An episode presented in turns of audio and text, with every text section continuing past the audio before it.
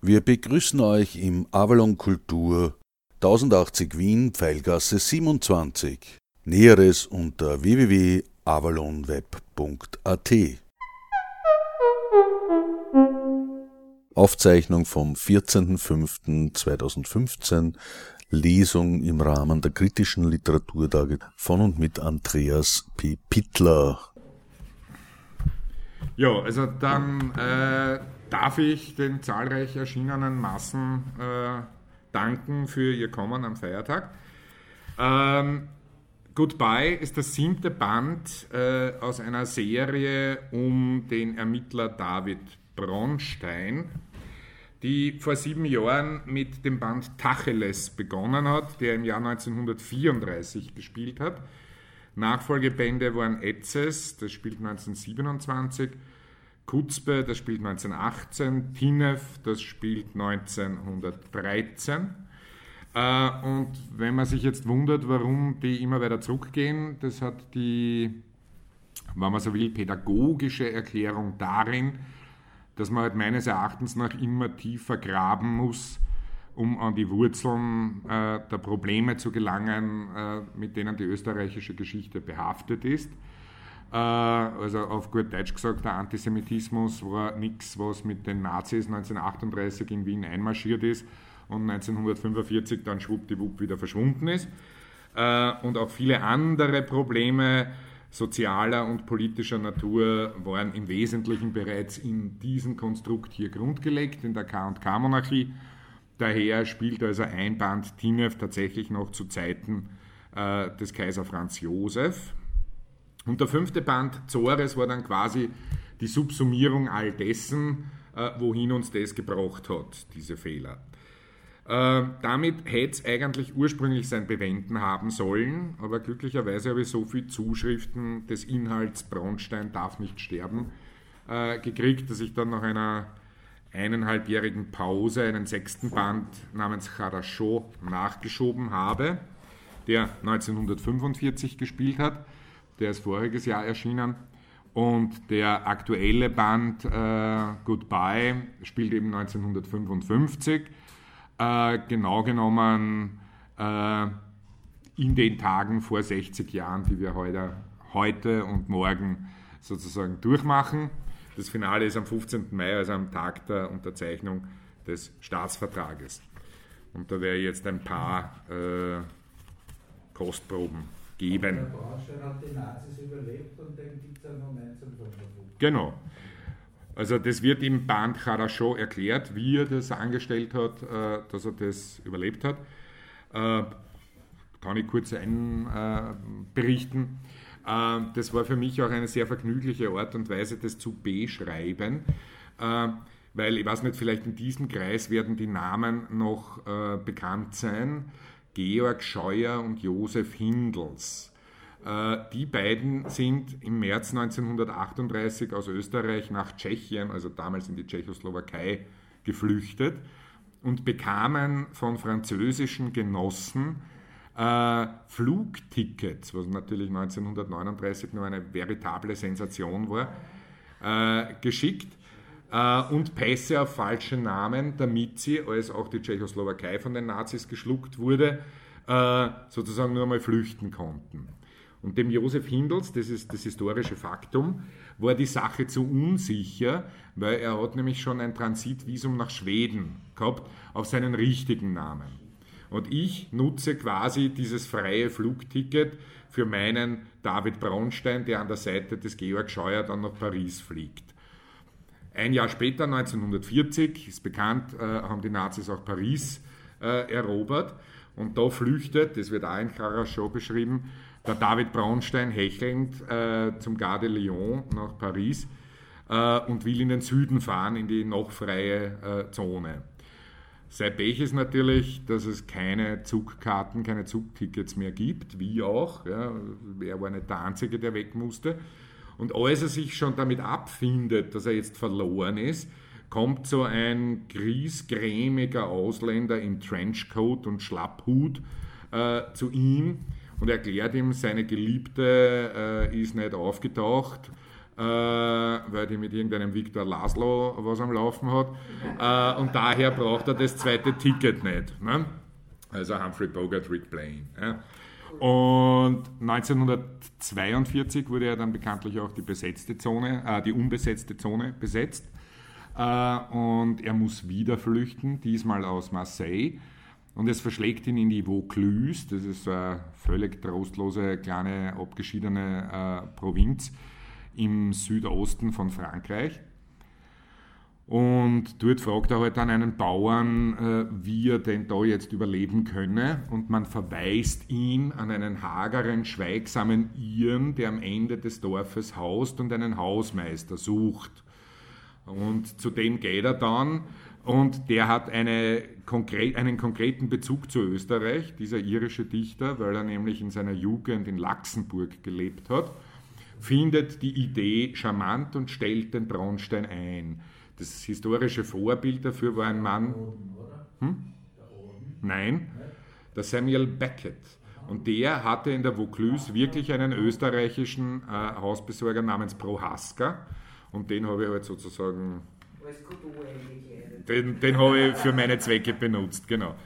Und so überlebt der, der Bronstein bis zuletzt äh, den Krieg, kann fünfundvierzig zurückkehren und ist fünfundfünfzig bereits wieder Pensionist, weshalb die Geschichte, die ich berichten will, nicht mit ihm beginnt, sondern mit einem Bezirksinspektor Alois Sel, Selnitzki, das ist selber ausgekriegt. Und wer meine Werke ganz genau kennt, weiß, dass es einen Band namens Der Fluch der Sirte gibt, der einzige, der in der Jetztzeit spielt, äh, wo ein Oberstleutnant Paul Selnitzki ermittelt und der Loisl ist sein Vater, wie sich im Laufe der Geschichte herausstellt. Okay, jetzt fangen wir aber an mit dem Lesen. Es war kurz vor achtzehn Uhr abends, als Bezirksinspektor Alois Selniz- Selnitzki einen Anruf aus einem bislang beschaulichen Wochenenddienst riss. Automatisch hob er ab und meldete sich. Was sagen's? In der Schwarzenberger Allee haben sie ein Leich gefunden? Was nicht sagen? Selnitzki verdrehte die Augen. Das konnte nichts Gutes bedeuten. Bei der Eiseskälte an die Peripherie zu müssen, war eine alles andere als einladende Perspektive. Erschossen, sagen's? Woher wollen sie denn das wissen?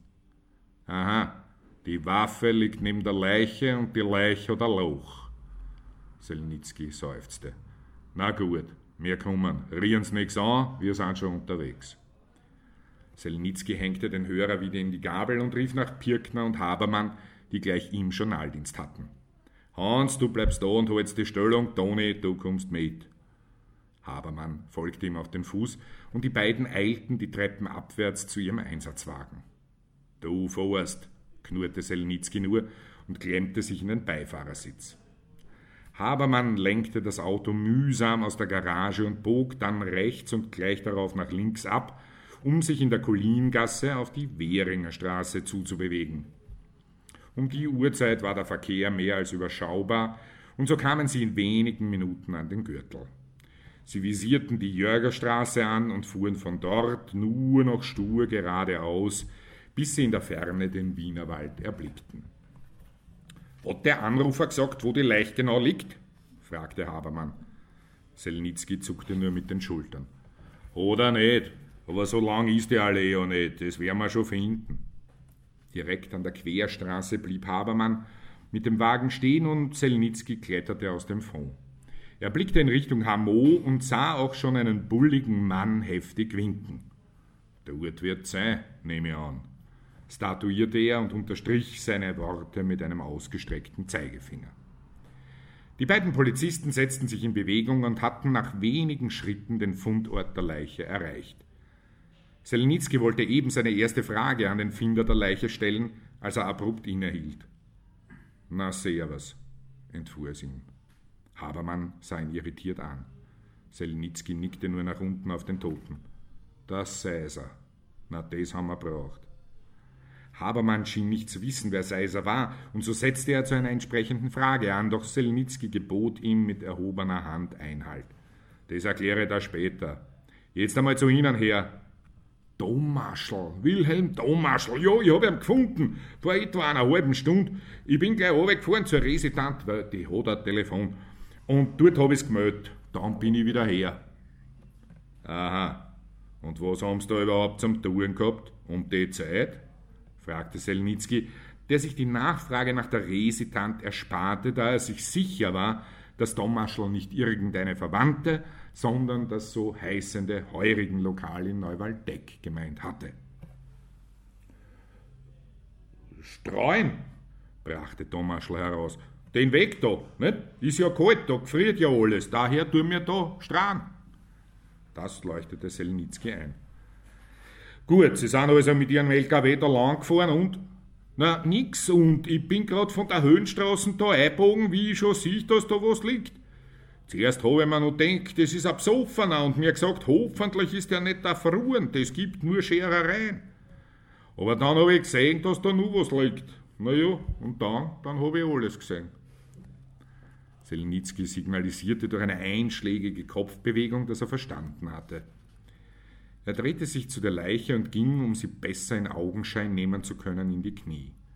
Ein glatter Herzschuss, offenbar aus nächster Nähe abgefeuert, denn das Hemd des Toten wies Schmauchspuren auf, wie Selnitzki bei genauerem Hinsehen erkannte. Er blickte sich um. Wenn Seiser zum Beispiel Selbstmord begangen hatte, dann musste die Patronenhülse irgendwo im unmittelbaren Umkreis zu liegen gekommen sein. Doch er konnte sie nirgendwo entdecken. Als er schon aufgeben wollte, sah er am Rand des Weges etwas aufblitzen.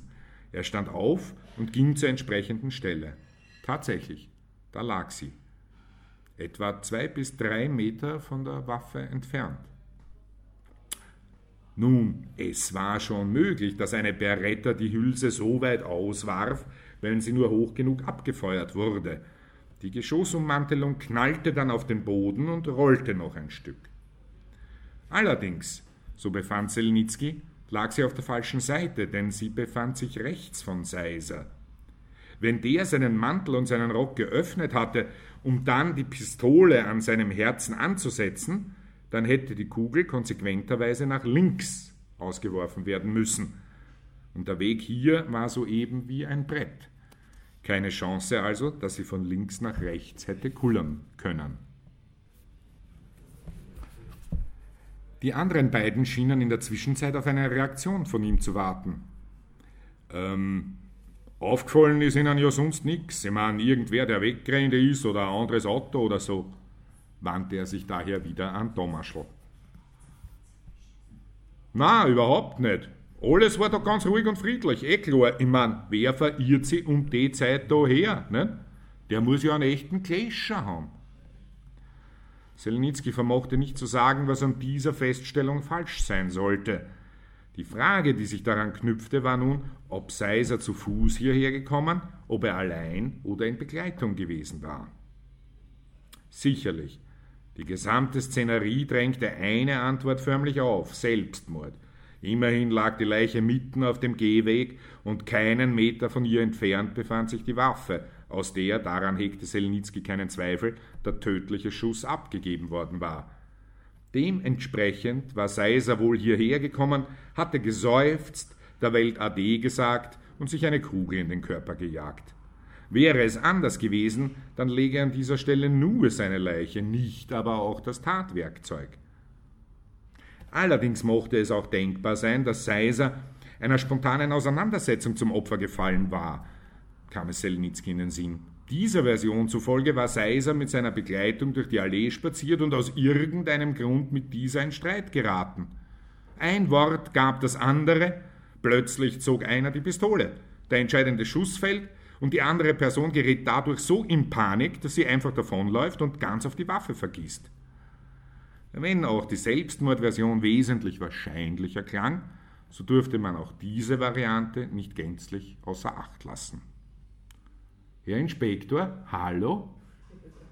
Selnitzki blickte auf, ihm wurde bewusst, dass ihn die beiden anderen immer noch anstarrten. Kein Wunder, er war seinen Gedanken nachgehangen und hatte auf seine Umgebung völlig vergessen. Etwas verlegen räusperte er sich. Entschuldigen, was haben Sie gesagt? Ob's mir noch brauchen, Herr Inspektor, habe ich gefragt. Ehrlich gesagt, ja. Wir müssen unsere Kollegen informieren, daher brauchen wir da wen, der nur ein bisschen aufpasst. Aber in zehn Minuten sind wir eh wieder da, da können sie dann gehen.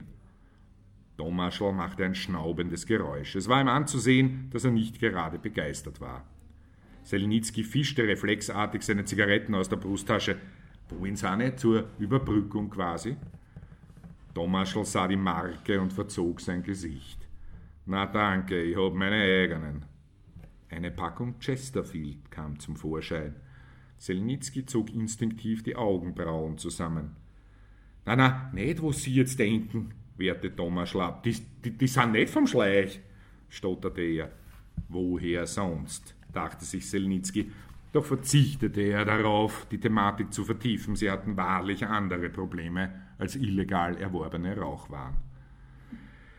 Alles dann, Herr Dommarschel, rühren Sie weiter nichts an und passen Sie auf, dass da keiner kommt und was verändert. Wir sind so schnell wie möglich wieder da.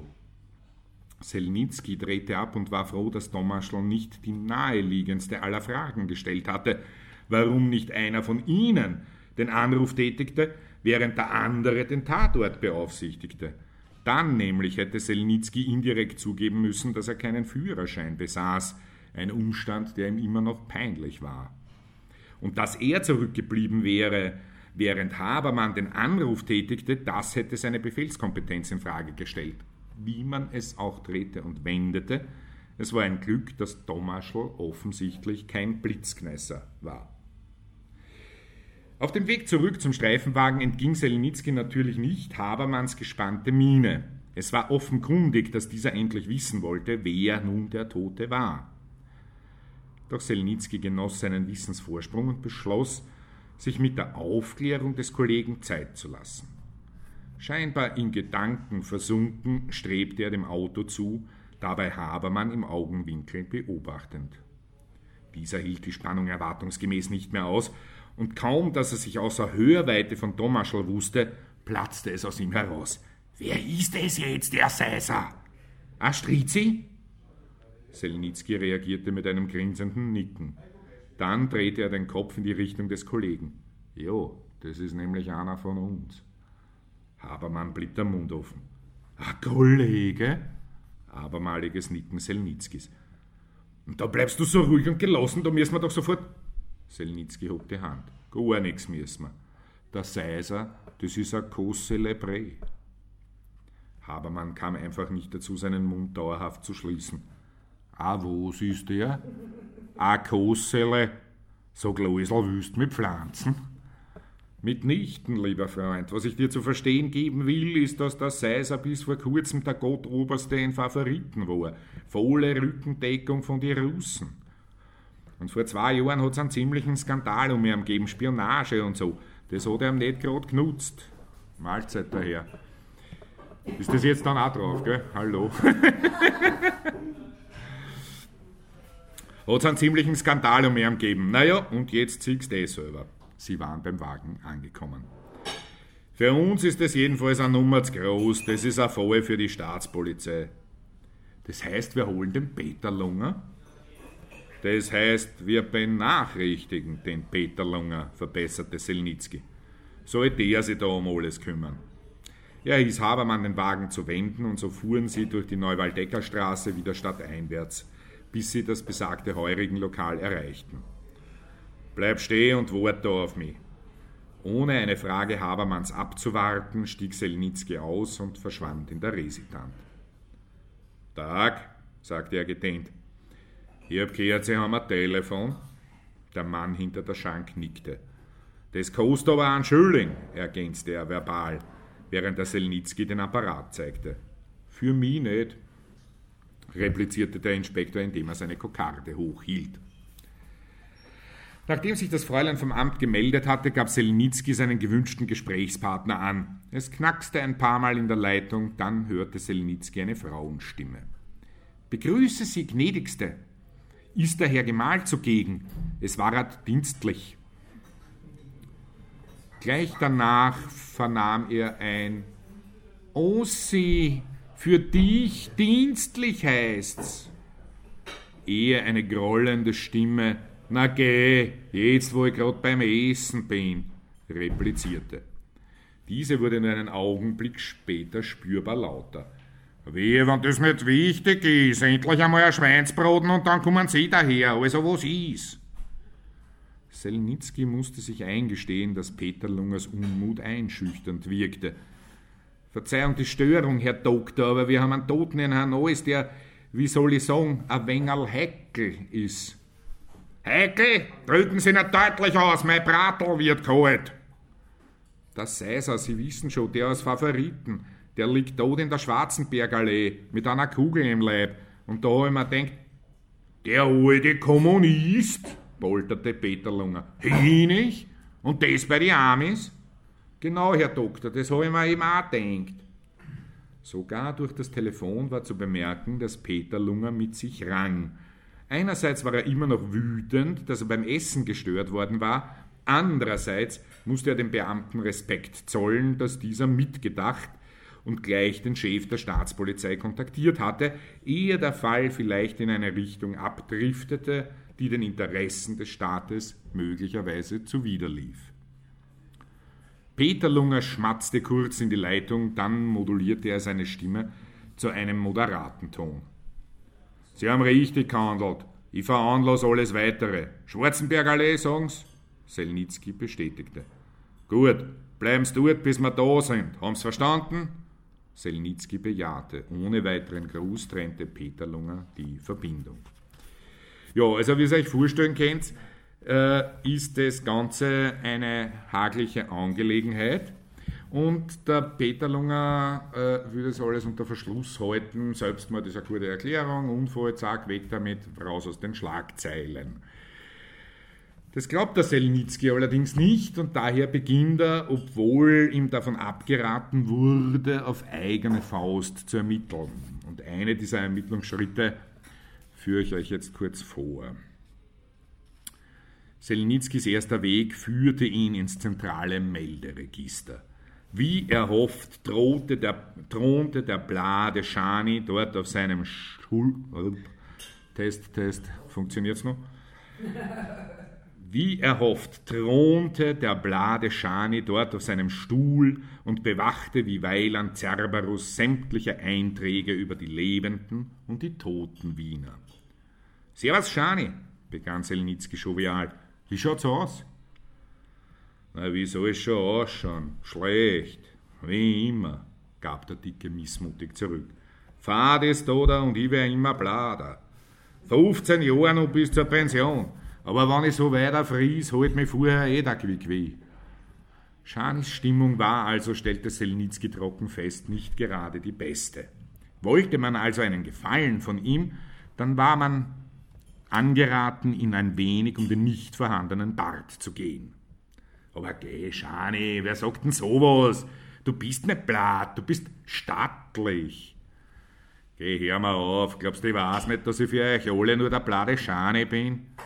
Was soll ich denn machen? Ich fries halt für mein Leben gern. Das ist nur vom Krieg her, also vom Ersten, weißt du. Damals hat so lang nichts zum Fressen gegeben, dass ich seitdem immer glaube, ich muss verhungern. Schani machte ein betrübtes Gesicht. Jetzt bin ich fünfundvierzig und keine Frau der Welt schaut mich auch nur von der Seite an. Wenn das so weitergeht, dann verlangen sogar die Broderhuren einen Aufpreis bei mir. Selnitzki wusste nicht, wie es ihm gelingen sollte, Schani von seinem Lamento abzubringen. Daher wechselte er einfach abrupt das Thema. Du Schani, ich brauche halt deine Hilfe. Der Dicke sah auf. Ah, was brauchst du denn? Konntest du mir sagen, wo ein gewisser Vincent Seiser gemeldet ist? Das Kind des beleibten Beamten begann zu beben. Sag nicht, du meinst den Kummerl, den sie dort in Neuwaldeck gefunden haben. Selnitzki schluckte. Die Sache hatte sich also schon herumgesprochen. Das verkomplizierte die Dinge. Eigentlich ja, begann er daher vorsichtig. Schani winkte ihn ganz nah zu sich. Flüsternd fuhr er fort. Was ich da jetzt sag? Das weißt aber nicht von mir, ist das klar? Selnitzki nickte. Da war gestern einer von den Kettenhund vom Peter Lunger da. Der hat mir eine neue Karteikarten anlegen lassen für den Seiser und seine alte. Ettenreichgassen dreizehn heißt sie jetzt. Aber da wirst keine Seiserin finden. Selnitzki hatte derartiges bereits vermutet. Und wo hat er wirklich gewohnt? Schani kramte in seinem Schreibtisch, er legte eine Menge Utensilien auf die Schreibfläche, ehe er endlich zutage förderte, was er offenbar gesucht hatte, die alte Karte der Meldedatei. Der Hundling hat natürlich wo in der Cité das gehabt, dir. Aber ich hab ihm angeschmiert und stattdessen eine Lehre in den Reiswolf getan. Ja, man denkt, wer weiß, wofür ich den noch einmal brauchen kann. Schani hielt sie in die Höhe, sodass Selnitzki die Adresse deutlich lesen konnte. Lerchenfelder Straße fünfzehn. Das kam überraschend. Der ist jeden Tag quer der Rolle Besatzungszonen in sein Kommissariat gefahren. Bitte, das weiß ich nicht. Aber er hat jedenfalls nicht im zehnten Hieb gewohnt, das steht fest. Er nicht und seine Frau, die Rosa, auch nicht. Die ist in Spanien geboren übrigens. Ich weiß gar nicht, ob die überhaupt Deutsch kann. Aber vielleicht findest es ja du raus, wenn du zu ihr gehst, in die Lerchenfelder Straße fünfzehn. Dabei grinste Schani verschwörerisch. Selnitzki schenkte ihm einen dankbaren Blick. Bist du ein echter Haverer, Schani, hast was gut bei mir. Meld dich die Tage einmal bei mir, dann lade ich dich zum Essen. Er erstarb mitten im Satz und sah betreten zu Boden. Schani aber machte eine wegwerfende Handbewegung. Tu da nix an, bei mir ist Hopfen und Malz verloren, also kann ich ruhig weiterfressen, bis mir der Schlag trifft. Dann brauche ich wenigstens nicht mehr jeden Tag dahergräumen. Und annehmen tue ich dann auch recht geschwind. Selnitzki war sich nicht sicher, ob er Schani wegen seines morbiden Humors beneiden sollte, aber er kam zu dem Schluss, dass ein aufmunterndes Lächeln nicht schaden konnte. Ich dank da und weißt eh, so einer wie du, der geht nicht unter. Schani nickte. Ich weiß, Fett schwimmt da oben. Oh, danke, danke, ja. äh, nachdem wir es aber eigentlich mit einem Bronstein-Roman zu tun haben, wird es jetzt endlich Zeit, auch den eigentlichen Helden vor den Vorhang zu bitten. Der ist mittlerweile zweiundsiebzig und daher Pensionist. Und als Pensionist, was kann man da so machen in Zeiten wie diesen? Man geht halt ins Kino. Auch wenn er den Film bereits gesehen hatte, so setzte er sich ein weiteres Mal im Kaisermanöver, um Oskar Sima als Feldwebel, Josef Meinrad, Definition von Hochbedarf, das heißt über Achtung, fünfundachtzig. Also, ich fange noch einmal an und nur einmal Verwarnung an die Kollegin Fuß. na, da, ja, na, gut aufpasst. Also, in Kaisermanöver um Oskar Sima als Feldwebel, Josef Meinrad als Pfeifendeckel und den vielversprechenden Gunther Philipp als Hauptmann, vor allem aber Hans Moser als Radler zu erleben. Tatsächlich ließ ihn die Filmhandlung für knappe zwei Stunden seine Sorgen vergessen und beschwingt strebte er nach der Vorführung seiner Wohnung zu, wobei er sich redlich darum bemühte, Mosers "I war einmal ein Pfeifendeckel" nachzusingen. Nach einigen Tönen gestand er sich freilich ein, an dieser Aufgabe jämmerlich zu scheitern. Doch das tat seiner Euphorie keinen Abbruch. Spontan beschloss er, den Abend im Zwölfer Postelkeller bei einem reschen Glaserl Wein zu verbringen. Ging also an der Walfischgasse einfach vorbei und folgte der Kärntnerstraße bis zum Stephansplatz, um diesen sodann zu überqueren. Am Lugeck angekommen, bog er nach rechts ein und konnte sich alsbald über ein gemütliches Platzerl freuen, wo er sich ein Viertel Weiß und eine Bretteljause bestellte. Während er sich eine Zigarette anzündete, ging ihm Hans Moser immer noch nicht aus dem Kopf. Diesmal freilich memorierte er die Reblaus, die er wesentlich besser im Griff hatte. Ich weiß nicht, was das ist, ich trink so gern eine Flascherl Wein. Da muss kein besonderer Anlass oder Sonntag sein, summte er leise vor sich hin. Vor allem die zweite Zeile des Lieds schien wie für ihn geschrieben. Ich sitz oft stundenlang allein auf einem Fleckerl, in einem Weinlokal, in einem stillen Eckerl. Er musste schmunzeln und freute sich, dass ihm die Bedienung beim Servieren ein Lächeln schenkte, auch wenn ihm bewusst war, dass er dieses nur deshalb erhielt, weil sie sich offensichtlich über seinen Singsang amüsierte. Bronstein aber fühlte sich nicht brüskiert, vielmehr ermutigt. Er fuhr in erhöhter Lautstärke fort. Ich muss im frühen Leben einmal ein Rehblas gewesen sein, sonst wär die Sehnsucht nicht so groß nach einem Wein. Drum tu den Wein ich auch nicht trinken, sondern beißen. Ich hab den Roten auch grad so gern, als wir den Weißen.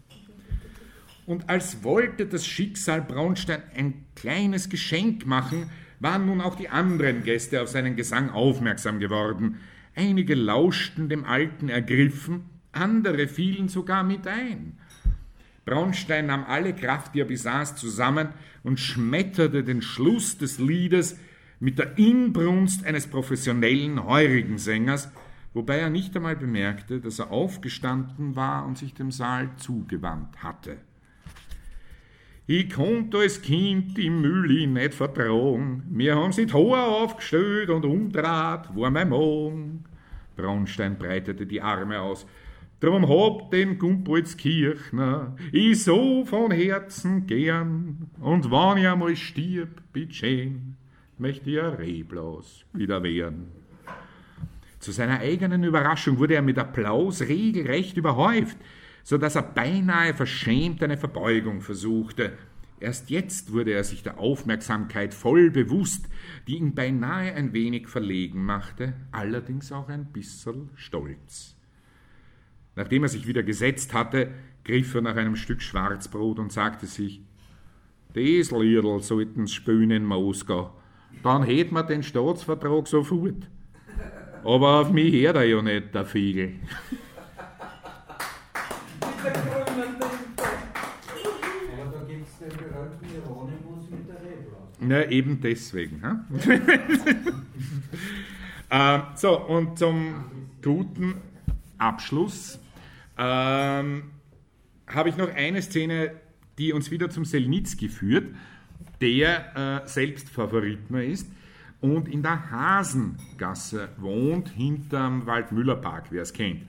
Und ich habe zuerst schon erwähnt, äh, dass der, dass der Selnitzki eben auf eigene Faust ermittelt, was halt dem Peter Lunger nicht recht ist, weshalb er ihn beschatten lässt, ja, seinen eigenen Kollegen. Äh, und dessen war sich der, der Selnitzki schon untertags bewusst. Und am Abend, als er bereits zu Hause ist, kriegt er dann die Gewissheit, weil dieses Auto, das er da verfolgt, eben auch vor seinem Haus steht, zu einer Zeit, wo es in Favoriten noch keine fünf Autos gegeben hat. Und das liest sich jetzt wie folgt. Während er auf das Abendessen wartete, versuchte er in seinem Roman vorwärts zu kommen, doch er musste sich alsbald eingestehen, dass er sich nicht auf den Text konzentrieren konnte. Er stand auf und trat ans Fenster. Für einen Augenblick starrte er gedankenverloren auf den Waldmüllerpark, ehe ihn einschlägiger Gesang auf der Straße zu seinen Füßen sehen ließ.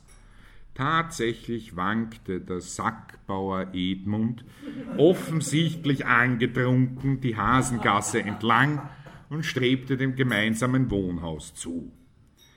Das war wieder typisch für den alten Hallodri, dachte sich Selnitzki und wollte schon schmunzeln, als ihm plötzlich auffiel, dass da ein Wagen in seiner Gasse parkte, ein Opel, ein blauer Opel, ein Opel der Type Rekord. Ihm stockte der Atem. Sein erster Gedanke war weg vom Fenster. Aber der Sackbauer Edmund hatte nun das Auto erreicht und stützte sich auf dessen Motorhaube ab, um ein wenig zu verschnaufen. Selnitzki konnte nicht umhin, die Szene nun doch weiter zu beobachten. Er öffnete das Fenster einen Spalt breit, um zu hören, was da unten möglicherweise geredet wurde. Na, aber hallo, was ist denn? Das war der Sackbauer. Verschwinden's, das ist eine Amtshandlung, klang eine fremde Stimme an Selnitzkis Ohr. Eine Amtshandlung? Eine Amtshandlung? Sackbauer baute gerade einen jener cholerischen Anfälle auf, für die er im ganzen Haus berühmt und gefürchtet war. Wissen's, was Sie mich kennen mit Ihrer Amtshandlung? Den Hobel können Sie mir ausblasen damit, das können Sie jetzt nicht da. Selnitzki sah von seinem Fenster aus, wie einer der Männer aus dem Opel stieg, um dem cholerischen Elektriker seine Grenzen zu zeigen. Doch der bezog sofort Kampfposition. Er rieb mit der Rechten auf und schrie, »Ich geb da Watschen, dass der vierzehn Doktor Schädel wogelt, du Krippigspö!« Trotz seiner Anspannung musste Selnitzki grinsen. Sackbauer hatte eine Kraft wie ein Büffel und war zudem im gesamten Bezirk als Gewichtheber bekannt. Offenbar schätzte nun auch der Mann aus dem Opel Sackbauer als den Überlegenen ein, denn ohne weiteres Wort stieg er wieder ein und schloss die Wagentür. »Na, das möchte ich am anderen, Fetzenschädel, Depperter!« kam es grollend aus Sackbauers Mund, ehe sich dessen Körper schroff abwandte, um dem eigenen Wohnhaus zuzustreben. Ich danke für die Aufmerksamkeit. Danke, danke, danke, danke, danke. Wir begrüßen euch im Avalon Kultur tausendachtzig Wien, Pfeilgasse siebenundzwanzig. Näheres unter w w w punkt avalonweb punkt a t.